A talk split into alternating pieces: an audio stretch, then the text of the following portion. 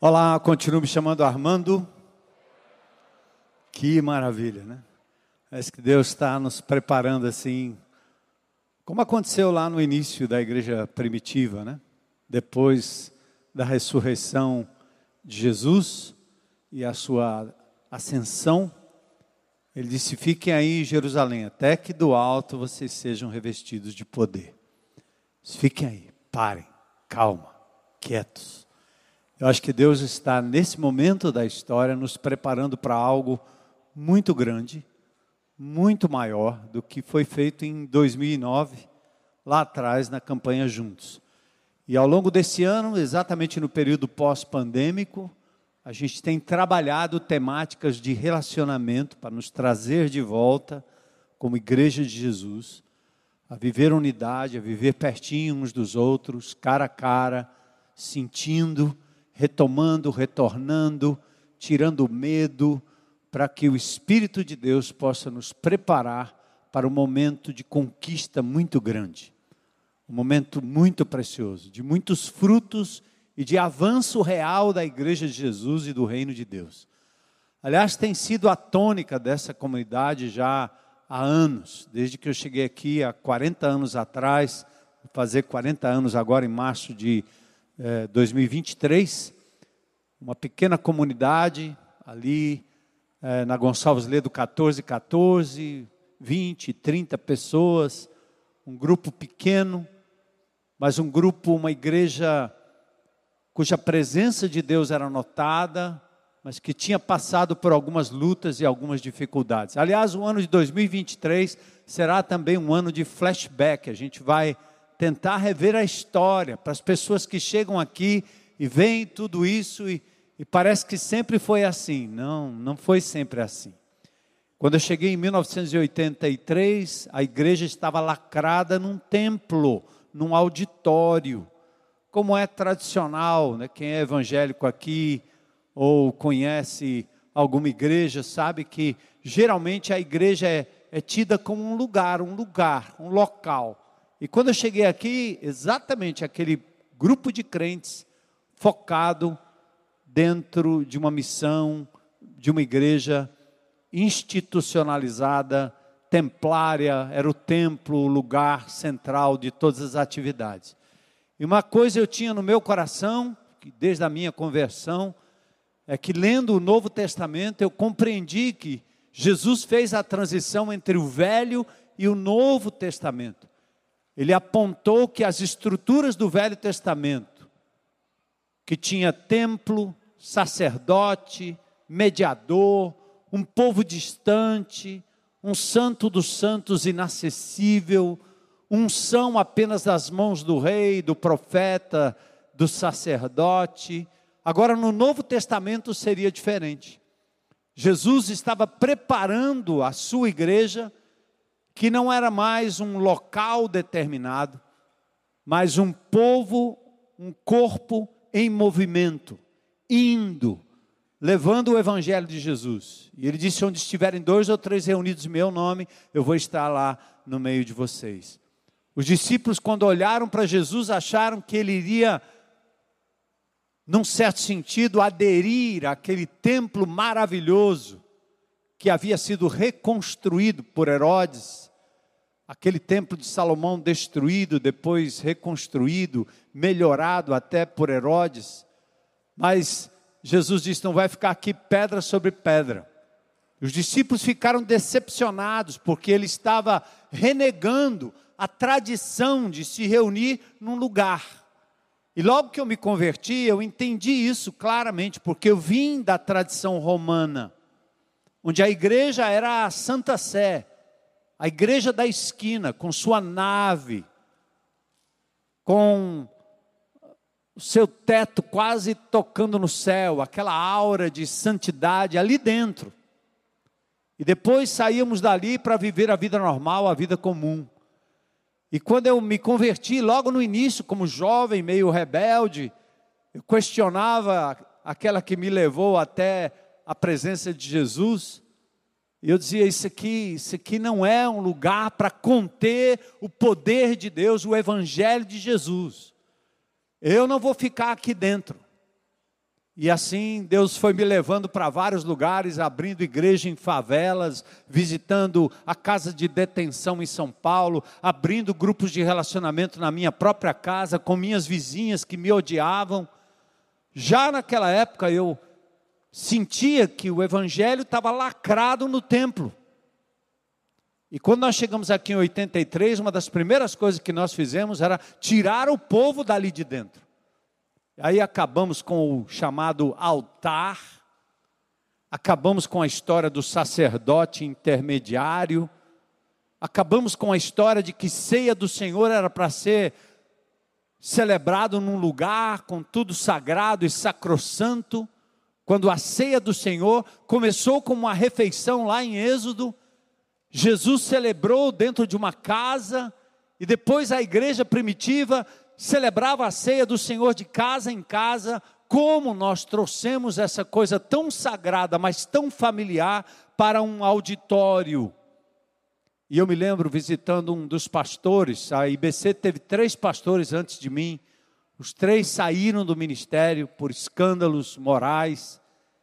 E eu fui visitar um último deles, eu acho que era o penúltimo que tinha estado lá, ele estava no hospital, fui visitar, fui introduzido, eu estava chegando em Fortaleza, ele deitado numa maca, olhou para mim e disse: Essa igreja nunca cresceu, não cresce e nunca vai crescer. Você é um novo pastor, saiba disso. Porque ele dizia: o evangelho é muito difícil, nós estamos no Ceará, um país idólatra, ou aliás, um estado idólatra, percentual de evangélicos muito pequeno, uma sociedade que não quer nada com o evangelho. Eu quase olhei e disse para trás de mim, Satanás. Porque para mim não era ele falando, era o diabo falando através dele, me dando um recado para eu voltar para minha terra, lá em São Paulo, e quem sabe me engajar numa grande igreja e ver alguma coisa acontecendo. Mas eu sabia que o Senhor nos tinha trazido aqui por uma razão. E foi imediatamente nós começamos esse processo de desinstalar os crentes antigos desse apego ao templo, ao rito e ao homem, o pastor, o cara.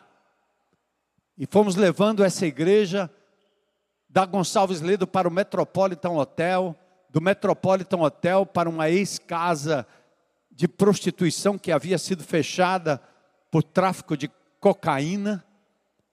Ali no Tauap, Dionísio Torres, Ali nós limpamos um terreno devastado, cheio de coisas de pornografia, lugares horríveis, e o povo passando e limpando com enxadas, com pás, colhendo aquele lixo, camisinhas para todo lado, todo tipo de seringa com droga e droga para todo canto, vestígios do mal. Mas a igreja de Jesus entrou, construiu ali uma palhoça de folha de carnaúba que não podia ser chamada de templo, porque era só uma tenda, uma palhoça. Mas o povo foi entendendo pouco a pouco o que Deus queria fazer nessa cidade. Nós queríamos ver Fortaleza evangelizada, queríamos ver a semente sendo espalhada pela cidade toda. E foi assim, de lá nós crescemos tanto, fomos para o Colégio 7 de Setembro. Lá no 7 de setembro começamos numa quadra, só num pedacinho da quadra, e foi crescendo a quadra, as arquibancadas, e a igreja foi invadindo a favela dos Trilhos, foi invadindo o Curió, foi invadindo a favela do Dendê, foi invadindo os condomínios da Aldeota, do Meireles, até que Deus nos incomodou de novo e nós viemos para cá. Lugar devastado, propriedade de carga roubada da BR-116, nicho de facções aqui dentro. Tem um depoimento de um funcionário nosso aqui, amado Isaías, que nos, me recebeu aqui a bala. Atirou num casarão que era exatamente aí onde nós temos a nossa base de escritórios. Mas eu vim da loucura. E nunca tive medo de dar um passo em direção à vontade de Deus, ao plano de Deus, ao projeto de Deus. Na verdade, era o inimigo de Deus tentando nos afugentar daqui, mas a igreja chegou nesse lugar, mudou o contorno, mudou o entorno, mudou a escola, mudou a creche, mudou o posto de saúde e continua mudando. Essa é a igreja em movimento, onde se engajam pessoas que se doam e se dão, que têm uma missão a qual acabamos de cantar, a doença ao nosso redor, mas a cura para a alma vive em nós. Então nós somos o SAMU de Deus. Nós temos que chegar primeiro. Aqui não é um lugar de conforto. Aqui você não vai achar um lugar confortável para você, seus filhinhos, sua, sua família. Aqui não vai ter lugar de conforto. Aqui é um lugar de desconforto. É um lugar de desinstalação é um lugar de restauração, é o nosso, o nosso grande IJF das almas. O lugar é difícil, o lugar é distante, o acesso é complicado, porque só vem quem tem missão, quem não busca conforto. É claro que há alguns obstáculos né, para se chegar num lugar como esse. Eu entendo perfeitamente. Eu estive semana, essa semana numa das igrejas aqui em Fortaleza. Foi muito lindo. Antes de eu entrar na conferência, várias pessoas vieram me abraçar. Pastor, eu era lá da IBC. Eu disse: Glória, aleluia. Você é missionário aqui agora. Se um irmão que falou que eu esteve uma vez num evento do Carlos Vilmar, lá no BNB, lá atrás, eu só tive uma palavra de dois minutos, foi o suficiente para ele entregar sua vida a Jesus, ele e sua família hoje servindo ao Senhor. É assim que Deus nos usa. E nós estamos sendo preparados por Deus para um momento especial. Estão lembrados quando nós falamos sobre o, o seu propósito de vida? Por que você está vivo? Você sabe quantas pessoas estão tentando tirar a própria vida? Jovens, adolescentes, adultos, pessoas desenganadas, desencantadas, decepcionadas, até perguntando qual é a razão de viver. infelizmente, muitos crentes em Cristo Jesus estão, estão também vivendo isso, porque tiraram os olhos do Senhor, tiraram os olhos da missão, estão com os olhos naquilo que diz respeito à sua própria vida, sua própria família, seus próprios negócios, seus próprios estudos, seu próprio futuro, seus bens e etc. E nós mostramos aqui, há duas semanas atrás, que o Senhor Jesus Cristo, num determinado momento, ali no poço de Sicar, em Samaria, depois de talvez passar horas conversando com a samaritana, os discípulos disseram: Mestre, come, está na hora. Se você não comer, você vai ficar doente. E ele aproveita aquela oportunidade para dizer aos discípulos qual é a sua prioridade. A minha comida consiste em fazer a vontade daquele que me enviou e realizar a sua obra. Ali Jesus estava dizendo para mim e para você que o importante não é construção de uma família, construção do seu negócio, construção do seu futuro, construção da sua aposentadoria. Estas coisas são meios. Nós precisamos colocar tudo que temos, tudo que somos à disposição de Deus para o avanço do reino de Deus, ou seremos como aquelas figueiras ou árvores infrutíferas. E Jesus diz: seca, destrói, para, tira, arquiva. Mas o que Deus está fazendo com a gente nesse pós-pandemia é nos dando uma sobrevida. Nós somos remanescentes de uma destruição que avassalou o mundo. Eu me sinto assim, sobrevivente. Então a minha comida minha prioridade consiste em fazer a vontade daquele que me enviou. E quando ele me resgatou das trevas para a luz, ele me fez um agente do seu reino. A cura para a alma das pessoas que estão ao meu redor vive em mim. Não é a cura para a empresa, não é a cura para o negócio, não é a cura para nada disso. Essas coisas são pontes, e aí na outra semana nós tratamos disso que você constrói pontes no coração das pessoas, como Jesus construiu pontes na vida da mulher samaritana. Parou diante daquela mulher, completamente contra qualquer tipo de etiqueta, porque o judeu não podia se aproximar de um samaritano, quanto menos, ou quanto mais, um homem como Jesus se aproximar de uma mulher prostituta ao meio-dia, tirando água do poço. Já tinha vivido com seus amantes, talvez a noitada toda, e aquela era a hora imprópria. Jesus para diante daquela mulher. E ele não faz como os muitos tradicionais gostariam de fazer. Talvez mandar um convite para ir para a escola bíblica dominical, talvez dar para ela um compêndio, uma enciclopédia de como ser crente em Cristo Jesus, talvez dar para ela um sermão ou citar o Salmo 119. Jesus, o meu mestre, o meu Senhor, aquele que é revelado nas Escrituras, o Senhor da igreja, tem uma outra forma de lidar. Ele se aproxima daquela criatura em pecado e ele diz: Você tem algo para me oferecer? Você pode me dar água? Ele achou algo comum entre ele e aquela mulher. Ele teve sensibilidade para se aproximar, não com censura, não com essa besteira de que o mundo está no pecado e aí fica todo mundo do lado de lá do muro e a gente do lado de cá, como se sem pecado fôssemos. Lê do engano. É por isso que nós temos declarações aqui, como o Dário faz, a consciência de que nós ainda estamos sujeitos ao pecado. Paulo diz que Jesus Cristo veio para salvar os, os pecadores e pescadores também, né? Os pecadores, do qual ele era o principal.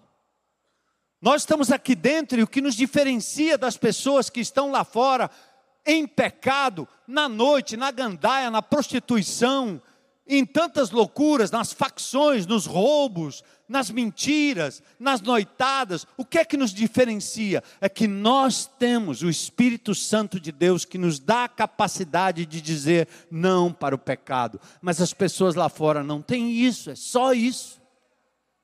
É só isso. Quando eu olho num presídio para um preso, eu digo: preso sou eu. Eu posso estar preso, as minhas adicções, as minhas desculpas. Eu posso estar preso a essa ideia workahólica, que eu tenho que ficar trabalhando o resto da vida, porque eu não tenho mais tempo para falar do amor de Jesus para ninguém. Isso é prisão, essa é a prisão. Grades e muros no nosso coração e na nossa percepção. E isso a igreja de Jesus está sendo alertada. Quem tem ouvidos para ouvir, ouça que o Senhor está dizendo: o fim está próximo, Jesus está às portas. A geopolítica mostra o novo, a nova ordem mundial, que não é mais coisa dos malucos, mas é uma realidade. Mas a igreja de Jesus, ela não vai parar, porque Deus está levantando um remanescente e somos nós para levarmos a sua mensagem mundo afora. Amém? Glória a Deus. E aí, na segunda semana, falamos sobre a ideia de que você precisa abrir a boca, fala.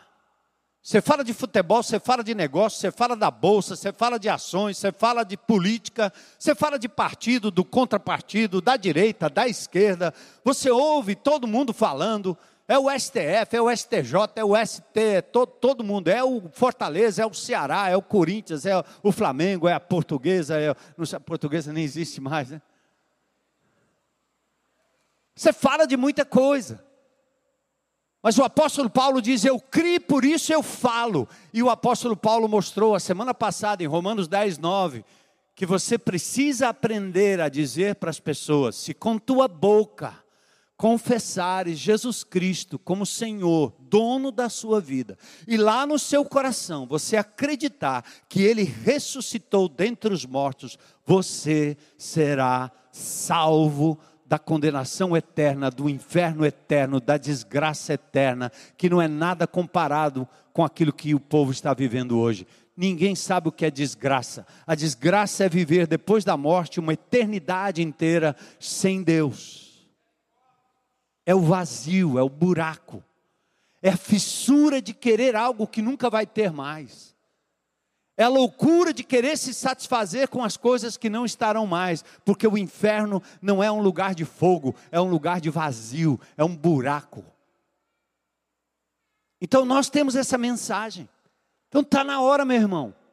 Usa sua vida, sua habilidade, seu carro, o que você tem, os seus bens, sua casa, seu GR, seus programas, sua agenda. Usa tudo que você puder a serviço do avanço do reino de Deus. Vamos lá? Hoje você está sendo chamado para ser cabo eleitoral de alguém.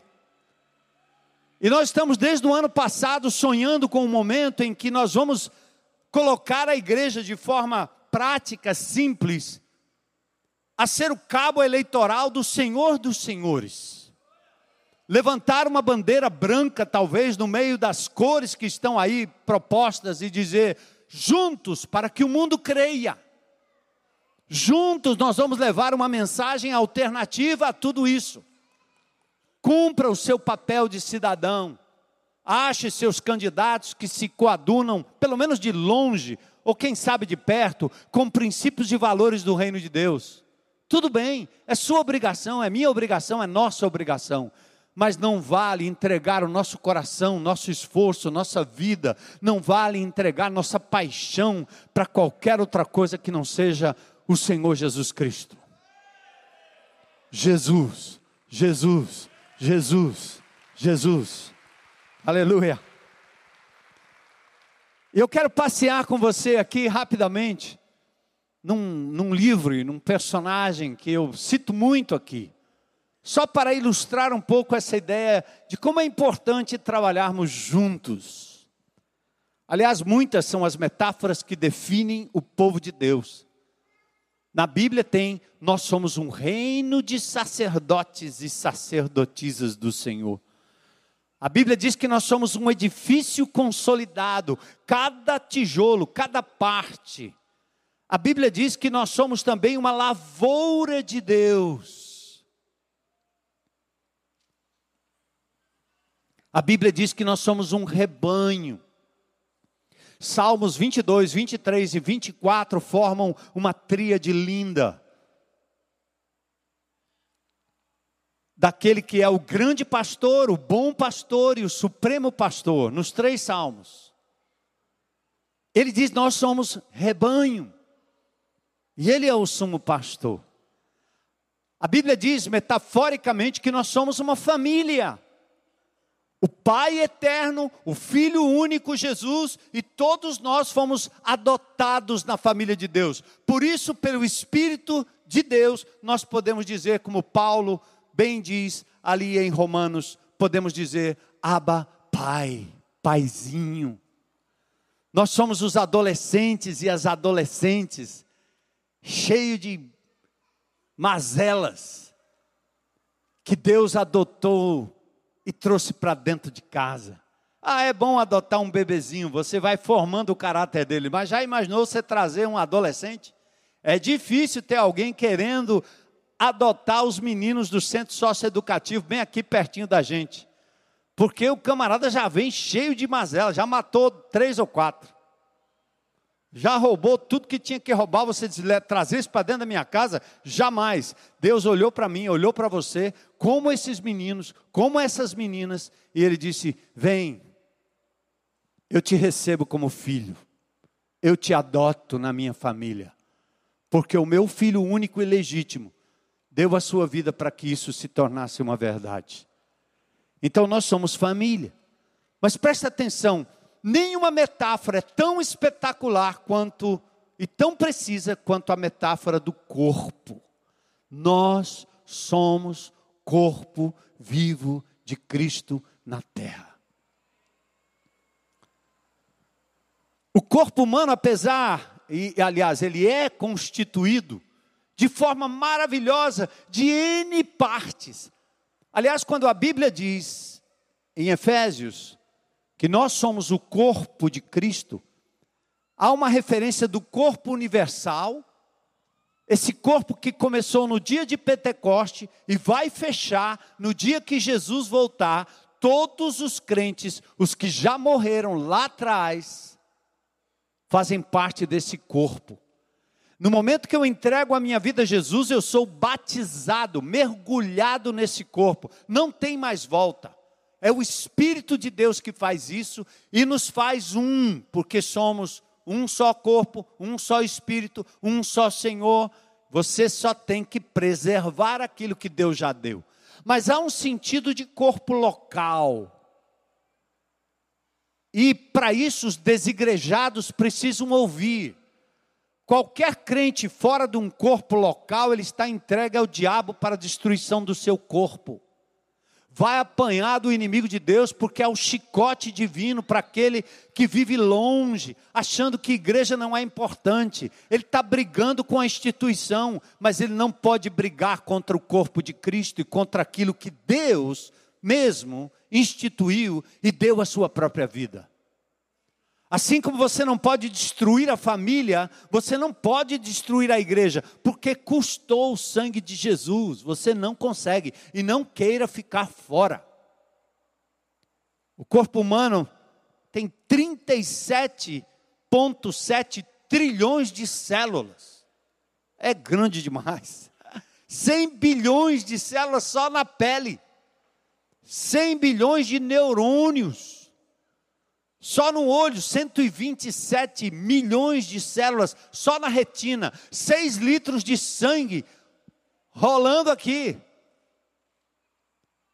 42 bilhões de vasos sanguíneos, 630 músculos, 360 juntas, 206 ossos em adultos. Olha aí.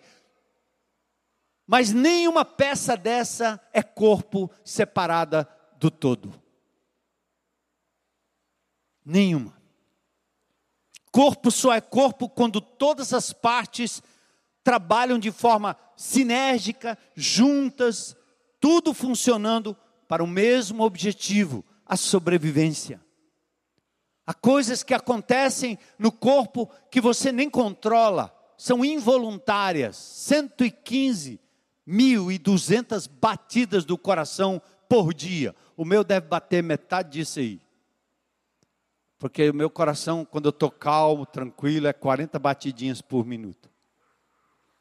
Ah, teve uma enfermeira aqui na igreja que mandou para o hospital. Pastor, corre que o senhor vai ter um problema, precisa botar um estente. Se não fosse o doutor Hélio, tinham feito um buraco aqui no meu coração. Mas descobriram que esse coração aí é, é bom. Ele não é rápido, ele é calmo. O coração da minha esposa deve ser uns 200 por minuto. Ela é rapidinho. Mas eu sou mais calmo, tranquilo. E assim é. Mas é lindo, né? Coisas involuntárias que acontecem dentro do corpo, coisas que você não vê, está lá dentro, coisas que são visíveis, palpáveis, o rosto, a face, os olhos, o ouvido, mas há coisas internas Assim é o corpo de Cristo. Por isso, Paulo diz em 1 Coríntios 12, 27, presta atenção, amados: vós sois corpo de Cristo e individualmente membros desse corpo. Por isso nós somos um corpo, assim, bem ajustado, como nós cantamos, totalmente ligados, unidos, vivendo em amor, quer você queira, quer não. E não é sem problemas, não é sem dificuldades, porque nós ainda estamos sendo aperfeiçoados. Por isso, amanhã à noite, nós nos reunimos aqui para falar de restauração, da criança ao idoso. Porque nós estamos num processo de santificação. Se você vai de igreja em igreja tentando achar um pastor perfeito, um irmão perfeito, um grupo perfeito, não vai encontrar nunca. Passamos por uma dificuldade muito grande no período pré-pandêmico, na pandemia. Eu sentei com um pastor dessa igreja que eu fui pregar ali, na Washington Soares. Eu sentei com aquele pastor já da outra vez, e ele começou a contar o que ele estava passando. Eu disse: misericórdia, é, são as mesmas coisas que eu estou passando. Disse, Puxa vida, as pessoas que andavam comigo eram meus amigos, olha o que eles fizeram. Eu disse, eu, é a mesma história. É, eu nem me decepciono mais, porque eu olho para a Bíblia e vejo Jesus com 12 homens e um era o traidor comendo com ele. Aí você tem uma multidão e quer o quê? Deve ter uns 45, 50, 100, 200 Judas. Jesus tinha um em doze, olha a proporção. Eu não tenho que me assustar. A igreja de Jesus, ele cuida. Ele põe quem ele quer, ele tira quem ele quer, ele faz o que ele quer, mas não há opção fora da igreja de Jesus. É isso que eu quero dizer. Por isso, em 1 Coríntios capítulo 12, há uma descrição muito linda dessa sinergia dos órgãos. O corpo humano tem muitas partes, um só corpo, porém, formam um só corpo. A Bíblia diz o mesmo acontece com relação a Cristo. Alguns são judeus, uns são gentios, alguns são escravos, outros são livres, uns são patrões, outros são empregados. Uns são ricos, outros são pobres. Uns são grandes, outros pequenos.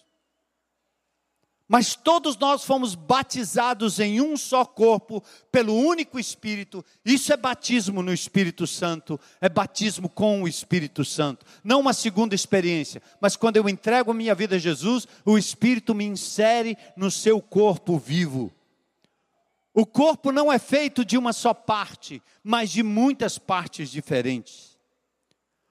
Aí ele diz: o corpo deixaria de ser corpo se tivesse apenas uma parte. Nenhuma mão pode ser decepada, colocada em cima de uma, de uma mesa e, e, e se olha para lá e diz: é um corpo. Não é um corpo. E não funciona. Porque depende de todo o restante do corpo funcionando. E lá no final do texto, Paulo diz: se uma parte sofre, todos sofrem. Se uma parte é honrada, todas se alegram. Juntos Todos vocês são corpo de Cristo. E aí eu queria trazer vocês rapidamente para um livro muito interessante que eu retomo e retorno sempre, que é o livro de Neemias. O povo de Israel estava no cativeiro babilônico. Por causa da desobediência, Deus enviou o povo para o cativeiro babilônico. Usou Nabucodonosor como instrumento para bater no seu povo, para disciplinar o seu povo. Deus chama Ciro, Deus chama Nabucodonosor, os reis pagãos de meus ungidos.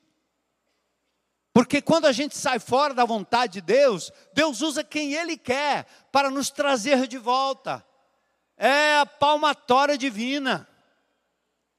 E às vezes Deus usa o instrumento até do mal. Aliás, nem o diabo escapa da coleira de Deus, sabia? Tem crente que diz tudo é o diabo, tudo é o diabo. É verdade, ele faz muita coisa, ele chega perto, ele tenta, ele quer te destruir, ele vai tentar te derrubar, mas presta atenção: o diabo está na coleira de Deus. Quando ele disse, deixa eu tocar nesse tal de Jó aí para ver se ele não. Ele está muito bom, tem muitos filhos, tem muito dinheiro, ele tem muita coisa, é um cara bem visto, é um indivíduo legal. A lógica cristã nunca admitiria um Deus que fosse capaz de permitir o mal para um homem tão bom. Deus disse: vai lá, pode tocar. E o diabo saiu como na coleira de Deus. Já viu aquelas coleirinhas que, que, que desenrola, né? Você solta, solta, solta. Eu já vi mãe botando o um menino na coleira no shopping center. Achei aquilo engraçado. Se fosse da minha época, eu ia derrubar minha mãe. Eu não tinha juízo, não. A minha mãe me amarrava no pé da mesa com. Era uma corrente que amarrava o cachorro na época. E botava um cadeado. Eita Deus, né? A minha mãe, ó, baianona, ó ela sabia como segurar o baianinho. Amarrava lá. Aí a mãe coloca o menino aqui, ela solta, ela controla aqui, ela controla aqui. Vai, vai, vai, vai, vai, vai, vai, vai. Só vai até ali. É como o cachorro também. Você vai, vai, solta, solta, só vai até ali. O diabo é a mesma coisa. Ele está no controle do Deus Todo-Poderoso. Deus permite que a história caminhe, que você faça opções erradas. Deus permite que você deixe de focar no reino e foque no seu próprio reino. E sabe o que ele faz? Ele solta o inimigo e diz: pode chegar lá, vai lá. E Jó passou por tudo que ele passou, mas ele disse: só não pode tocar na vida dele. Porque quando Jesus tem a nossa vida em Suas mãos, quando nós somos dele, ninguém pode tocar, ninguém pode arrebatar a nossa vida das mãos de Jesus. Amém? Ufa! Oh! Mas enquanto você aplaude, você também tem que estar pronto para a peia, certo? Aplauda e diga: ai, ai, ai, ai, ai. Se sair fora, ele vai te buscar, porque ele te ama. Essa coisa do politicamente correto que não se disciplina filhos hoje, isso é uma loucura. Qual é o resultado disso? Rebeldia. É o, pai, o menino dando na cara do pai, dá na cara do pai, dá na cara da polícia, dá na, parte, dá na cara de toda a autoridade constituída, porque é politicamente correto, é isso que nós estamos vivendo. Mas Deus não funciona desse jeito, porque Ele diz: o pai que não corrige o filho é porque ele não ama seu filho. E Deus nos ama, por isso Ele nos corrige, mas o diabo está na coleira de Deus. Então Neemias estava lá com o povo 70 anos, sofrimento total, Jerusalém destruída. Gente, era a capital que seria luz para os gentios. Era o lugar onde Deus agiu, onde a glória de Deus deixou, baixou. Como?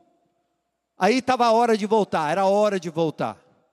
Nessa hora de voltar, Deus então levanta Neemias e Esdras. Esdras volta para reconstruir o templo. Neemias volta para reconstruir a cidade, os muros ao redor, porque naquela época as cidades eram circunscritas, cercadas por um grande muro. Mas o muro estava destruído, tudo estava destruído. E Neemias soube disso quando ele estava no Bem Bom, lá na serra de Guaramiranga.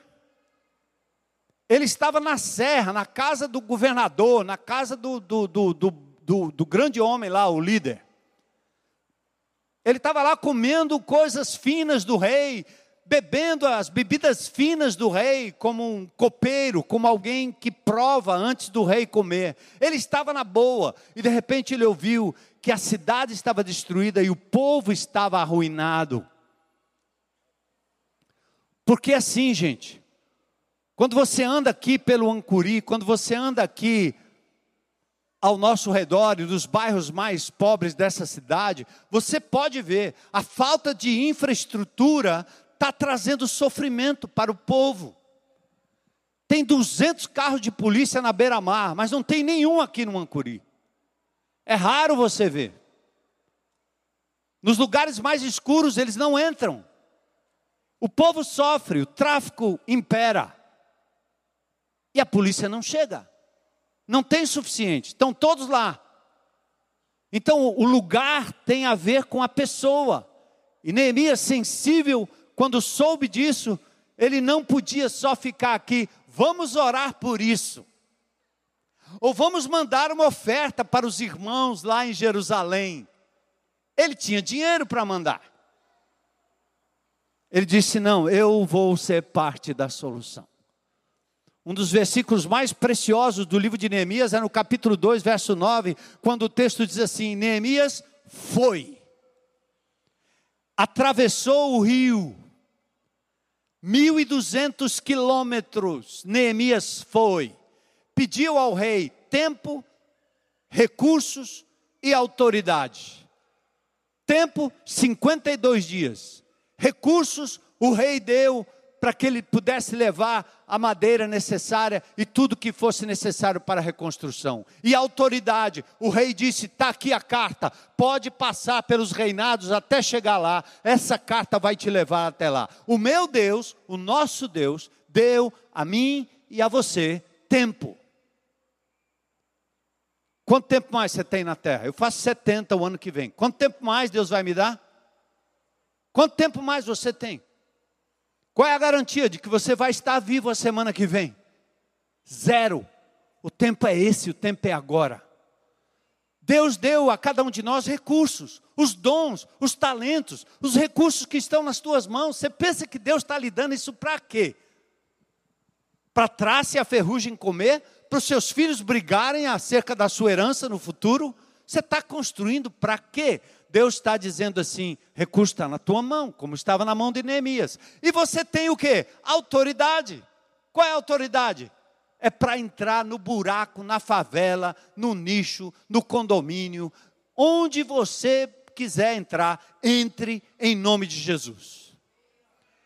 Porque cada nicho de incredulidade, seja nos grandes condomínios dessa cidade, nas grandes mansões, gente, nos grandes apartamentos de 400, 600, 800 metros quadrados, ali rola droga, também rola cocaína, também rola dependência química, também rola sexo, também rola loucura, a não ser que seja um lugar consagrado pelo Senhor Jesus Cristo. Ou nós estamos vivendo em que mundo?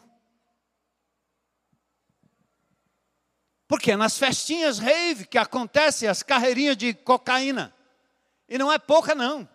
Pergunte para o seu adolescente, deixa ele ir numa festinha. Começa com parabéns a você e termina com o quê? Gente cambaleando pelo chão.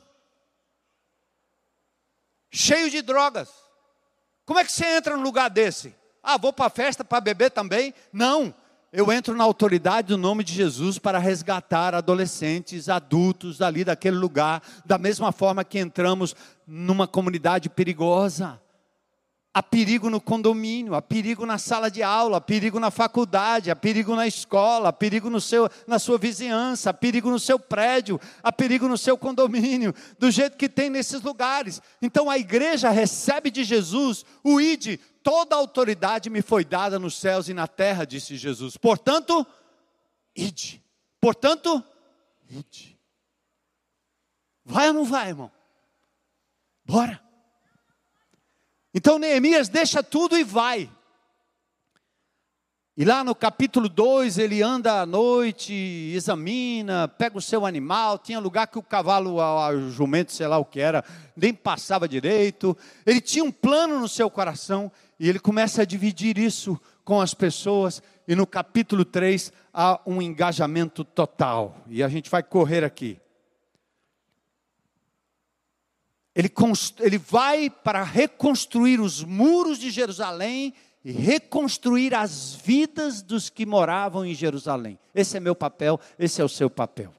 Primeiro, liderança exemplar. Dos versos 1 a 2, o sumo sacerdote se engaja, consagra e começa o trabalho. Ele começa pela porta das ovelhas, os sacerdotes. O que, que significa? A liderança assume a ponta pelo exemplo, não pelo blá blá blá. Por isso, Paulo diz a Timóteo: ser exemplo dos fiéis. Aí a liderança do próprio Neemias, que foi, e dos sacerdotes, unção. Lembra de Isaías 61:4? Reconstruirão as antigas ruínas, restaurarão os lugares desde muito destruídos. Por isso, na campanha Juntos, nós entramos nessa comunidade, em outras comunidades, para reconstruir coisas, para limpar, desinfectar, levar saúde, levar conforto, uma cadeira de rodas, uma, uma rede, uma cama algo que está sobrando na minha casa, ou que eu tenho condições de investir e fazer, uma lata de tinta, era só isso, uma cobertura no teto.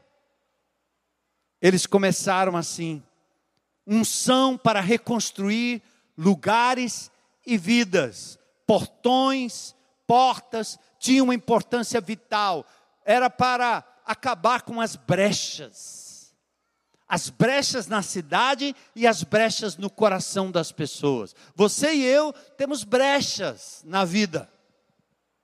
Suas brechas emocionais são mágoas não resolvidas, ausência de pai, de mãe, abuso da infância, rejeição, são brechas que precisam ser fechadas com perdão, com reparação, com pacto de disciplina e com mudança de hábito. Vamos levar essa mensagem, mas vamos aplicar a nós mesmos primeiro, como fizeram os sacerdotes. Vamos fechar nossas brechas.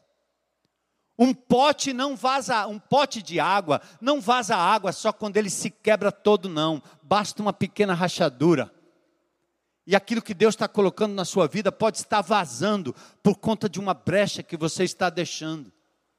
Seja a brecha sensual, a brecha do amor ao dinheiro, a brecha da ideia de que você só é importante quando faz, porque você herdou isso. O trabalho coordenado começou pelo sumo sacerdote. Eles colocaram a mão na massa, lideraram pelo exemplo. Líderes consagrados eles também fazem outra coisa, reconhecem na consagração que tudo pertence a Deus e eles estão felizes com o resultado e com o processo. Aliás, quero até enfatizar isso. Se você pensa que vai ser feliz só quando tudo der certo, você vai se dar mal. É melhor você se alegrar com o processo. Viu, mamãe? Viu, papai? Alegre-se com o processo de ensinar, de influenciar, de abençoar. Não espere ser feliz apenas com o resultado, porque o resultado pode ser completamente diferente daquilo que você plantou. E quando você se decepciona, você pensa assim: ah, eu fiz errado. Não necessariamente.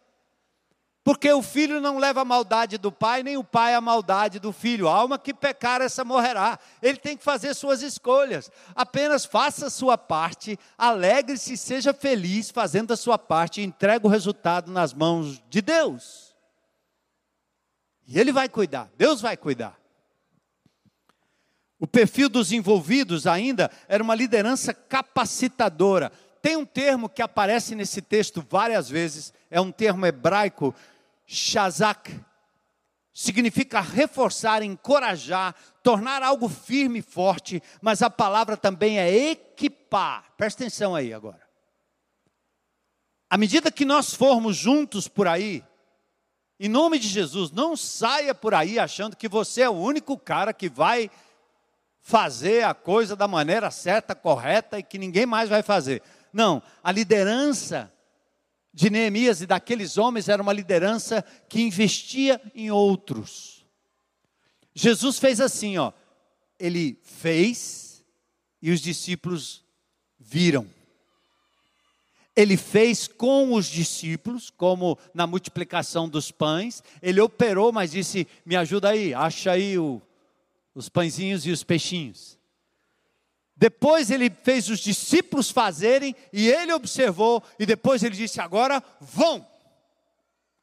Então, na medida que nós saímos como igreja juntos, vamos levar pessoas que se integrem à obra, que aprendam com a gente no processo. Eu lembrei hoje de manhã, nós tínhamos um rapaz aqui que lidava com, com, com som, e ele era muito bom. E aí eu cheguei perto dele e disse: Bom, agora está na hora de você pegar alguém que não sabe nada e ensinar um pouquinho daquilo que você sabe. Ele disse: Pastor, o senhor está enganado, o senhor não conhece essa profissão. Nessa profissão, nós guardamos os grandes segredos para nós e a gente não compartilha com ninguém. E eu disse: Está demitido. Você pensou que você era o cara importante, né? Você pensou que essa igreja ia depender da sua expertise, como sendo você o bambambam bam, bam e o único rei da cocada preta? E o que aconteceu? Vieram outros que repartiram, que ensinaram e etc. Eu estava conversando isso e hoje de manhã o pessoal da técnica ali em cima, Marquinhos pai, Marquinhos filho. Marquinhos pai, na época, era o que não sabia nada de som, nada. O trabalho dele era só enrolar fio. Até enrolar fio ele enrolava errado. Que eu sou técnico em eletrônica, né? Eu aprendi que você não enrola fio como você enrola corda. Porque fazendo isso você estica o que está no lado de dentro do fio. Você enrola fio assim, e não aqui, ó. Hum, hum. Hum, porque o fio vai esticando, esticando, esticando, esticando, depois quebra. O Marquinhos pai aprendeu isso comigo. Aí o Marquinhos pai aprendeu a mexer com alguém que passou a informação, ele ensinou o filho, e o filho está aqui hoje, é um dos maiores técnicos desse nosso estado, quem sabe do Nordeste. Passa adiante. Valeu, Marquinhos! Agora pode chamar de Marquinhos, que ele está ficando magrinho. Fez uma reduçãozinha, né? Ah, muito bem. Mas leve alguém com você, leve o filho. Na época da campanha Juntos, eu vi pessoas chegando aqui com seus carros blindados, pegando seus meninos que talvez nunca pisaram numa lama, e lá vão os meninos para dentro da comunidade. Pense na, na coisa linda, maravilhosa. Pense no que é uma mulher muito fina, entrando num presídio feminino, entendendo aquela realidade e vê que não tem bicho de sete cabeças, porque aquelas mulheres são mulheres como a samaritana, elas até têm coisas para nos ensinar sobre a vida. Eu estava entrando ali agora há pouco e, e vi uma, uma bicicleta daquelas que tem um, um, um aro aqui no meio e atrás uma cadeirinha normal, engatada atrás e amarradinha. Aquela cadeira é uma cadeira normal de criança, que foi colocada por um pai para carregar a criança. É assim. Aqui outro dia tinha um homem com um jumentozinho e a carrocinha. Ele vinha com a esposa e o jumento. Aí tirava o jumento, botava para comer ali. Depois, quando terminava o culto, engata o jumento e vai com a, a mulher para para casa, maravilha, mas tem carro blindado, tem Jaguar, tem Mercedes, tem tudo, porque esse é o corpo de Cristo. Esse é o corpo de Cristo. E textos mais adiante aqui nos mostram coisas muito interessantes, as habilidades disponíveis. Para a gente correr para o encerramento. Versos 6 a, 18, a 12. Tinha ourives de profissão, tinha fabricante de perfume pessoal da Jequiti, da Avon, estavam lá, ó. Meu Deus, o que, que tem isso a ver com construção de muro? Uziel era ourives, Ananias era fabricante de perfumes. Não estamos falando de pessoas treinadas ou qualificadas para fazer isso ou aquilo, mas estamos falando de pessoas cujo coração está na obra do Senhor e dispostos a pegar na vassoura, pegar na enxada, pegar numa brocha, pegar no pincel e dizer: Eis-me aqui, eis-me aqui. É disso que nós precisamos. Amém, igreja? Está pronto? Quem sabe Deus vai lhe usar na sua habilidade especial. Você é fabricante de perfume, mas quem sabe não. Coloque-se à disposição de Deus para servir. O que Deus vai fazer nos próximos dias entre nós. Nesse meio tinham mulheres fortes, corajosas, disponíveis a trabalhar na obra. Não vale ficar sozinho a disposição e além da obrigação. Eles faziam a sua parte no muro e corriam para ajudar outros. 450 metros depois. Ou seja, eles iam além daquilo que era o pedido.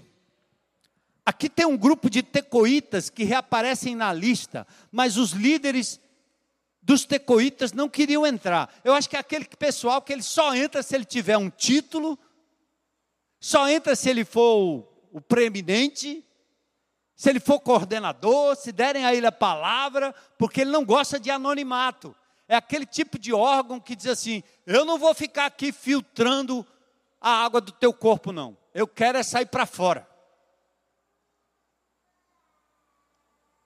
Porque ele não se contenta em servir no anonimato. Mas a igreja de Jesus não é assim. Pode chamar o pessoal do louvor e subir aqui.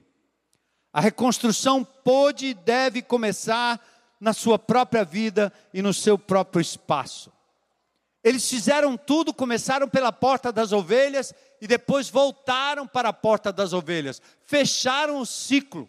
Não deixe nada pela metade. Comece e complete em nome de Jesus. Enquanto o grupo de louvor sobe, algumas lições de Neemias 3. Juntos somos melhores e mais eficientes no que fazemos. Aliás, é engraçado, né? Você já percebeu quando você compra uma bicicleta de uma marca, a cidade fica cheia daquela bicicleta? Uma vez eu comprei um Fusca.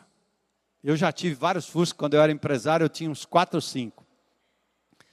Quando eu noivei essa garota aí, eu dei um Fusca para ela, 62, minha relíquia.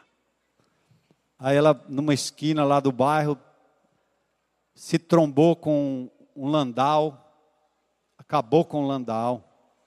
O Fusca ficou inteiro. E o cara lá estava também noivando naquele dia.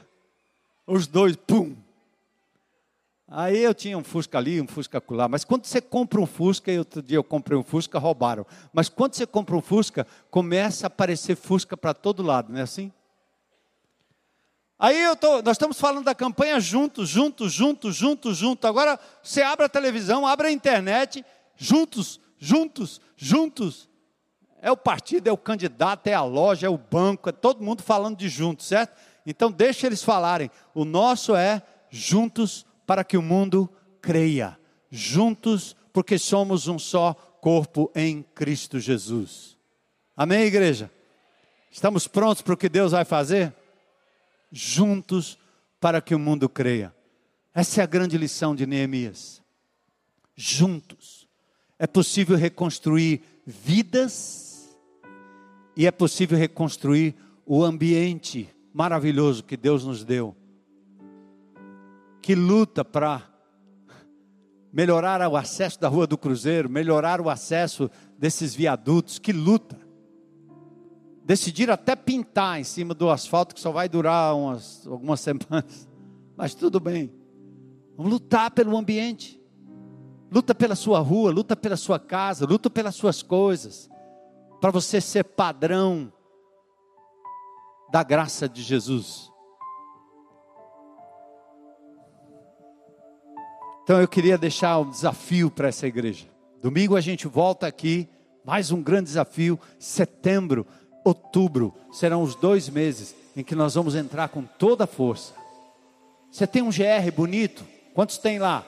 20, 30. Divide em 10 de 3.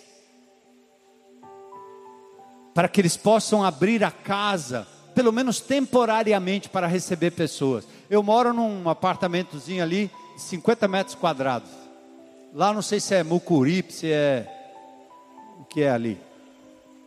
Cais do Porto, alguma coisa assim. Serve luz. Quisera fosse, né? Mas não dá para trazer muita gente para dentro da minha casa, certo? Então a minha esposa começou um grupo de mulheres recentemente. Aí vieram duas, três, ocupando ali o salão de festas que é a céu aberto, olhando para o mar. Cinco mulheres, dez mulheres, vinte mulheres. As mulheres estão chegando, ela está incluindo aquelas mulheres. Nem precisa subir no apartamento, fica ali naquela área gostosa. E aí, sábado passado, ela inventou já pela segunda vez, levou as mulheres para andar de canoa. Aí foram na canoa, lá para dentro. Eu fui nadando, e acabaram, acabei me desencontrando delas. Aí ia sair na canoa, aí o camarada disse assim: Olha, duas senhoras aqui iam na canoa anterior, mas não deu certo. Pode incluí-las no grupo de vocês? Uh! Festa Mateus, oportunidade de falar do amor de Jesus. Foram, canoaram, pessoas que até tinham medo de baleia, medo de tudo, né? medo de tubarão, que nem nadava direito pularam na água, venceram seus medos. Porque não tem escola melhor de relacionamento do que andar com as pessoas e, e vivendo o amor de Jesus, dando glória a Deus pela vida, pela saúde, pelo mar. Quando elas voltaram, eu estava na praia já com meu pé de pato. Heloísa reúne as pessoas ali, elas oram no meio daquelas pessoas todinhas ali. E o povo fica olhando: que é isso aí? Que é isso aí? Que é isso aí, macho? É um grupo que se reúne em nome de Jesus, que levanta bem alto o nome do Senhor, que ora no restaurante, que ora no condomínio, que ora na classe, ora na escola, ora no estádio, certo? E vai levando o amor de Jesus. Uh! Então, se você quiser fazer parte do grupo, fala com Elo aí. Mas abre sua casa por uns dias. Tenham lutado aqui para que os ministérios seja homem, o A2, o mulher, se juntem de verdade, para que nesses próximos dois meses, abrindo mão de suas programações pessoais, particulares, sei lá, ou do grupo, da ênfase que vem anualmente, que se abram agora para acolher mulheres ou acolher pessoas. Gente, eu não consegui trazer aqui não, mas olha para vocês terem uma ideia. Como essa propriedade abençoa. Eu soube que nós temos aqui uma, uma, uma mulher que é campeoníssima de vôlei, professora, que já treinou os profissionais de vôlei. E essa mulher está aqui, treinando os meninos da comunidade. Hã? Diz que ela. Luan estava me dizendo que ela olhou para uns garotos lá e disse assim: Puxa, esses meninos, se estivessem comigo algum tempo aqui, já estariam na seleção. Talentos naturais que estão sendo tirados das mãos do tráfico. A igreja chegou. E a pessoa que está vindo aqui está doando o seu tempo. A mulher que. Foi hoje, é hoje, o dia é hoje, porque não tem outro horário, mas essa diz. Está aqui o horário. E o Luan até me disse assim: ó, não vale trazer aqui os crentes para virem aprender com a professora como se fosse menino carente. É só para a comunidade, é só para aquele pessoal que realmente não teria condições de frequentar uma academia ou ter uma aula dessa forma. O que, que você pode fazer para ajudar? Não é só aqui, em qualquer lugar. Então, antes da gente louvar a Deus juntos, eu, eu, eu vou pedir que você segura aí, não saia não, não mexa nas cadeiras aí. Até a gente cantar essas duas músicas que são respostas nossa de oração. Nós vamos fazer aqui um momento de louvor, o espectador aqui é o Senhor Jesus Cristo. O louvor liberta. O louvor mexe com principados e potestades. E os demônios que nos cercam em todo canto, em todo lugar, vão ser afugentados pelo cântico da congregação, que responde em louvor e em adoração. O inferno vai estremecer, porque nós vamos cantar e vamos dizer: Senhor, a cura para a alma vive em mim. Mas antes de terminar, alguém aqui gostaria de entregar a vida a Jesus hoje? Alguém? Estou vendo mãozinhas levantadas. Glória a Deus. Glória a Deus. Tem alguém que gostaria de dizer: Eu quero entregar minha vida a Jesus? Lembra a semana passada? Fala, se com tua boca confessares a Jesus como Senhor, em teu coração creres que Deus o ressuscitou dentre os mortos, serás salvo. Alguém para dizer: Eu quero Jesus como meu Senhor e meu Salvador hoje. Hoje é meu dia. E o grande ideal que vai acontecer, glória a Deus, querida. Glória a Deus, glória a Deus, glória a Deus. Uh! Glória a Deus. Vem, vem, vem, vem, minha irmã. Mais alguém aqui com coragem de dizer: Hoje é meu dia, eu me entrego a Jesus e o recebo como meu Senhor e meu Salvador. Glória a Deus, glória a Deus. Deus te abençoe.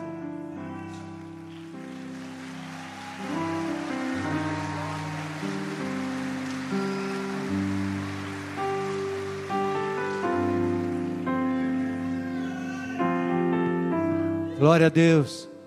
Sabe o que vai ser lindo? Vocês saindo, invadindo Fortaleza e voltando aqui com vidas entregues aos pés de Jesus. Peça a Deus um presente desse. Faça como aquela mulher do Velho Testamento: dá-me filhos da festa, não eu morro. Vamos ficar de pé, vamos cantar dois cânticos. O primeiro, sou morada, sou casa, sou morada.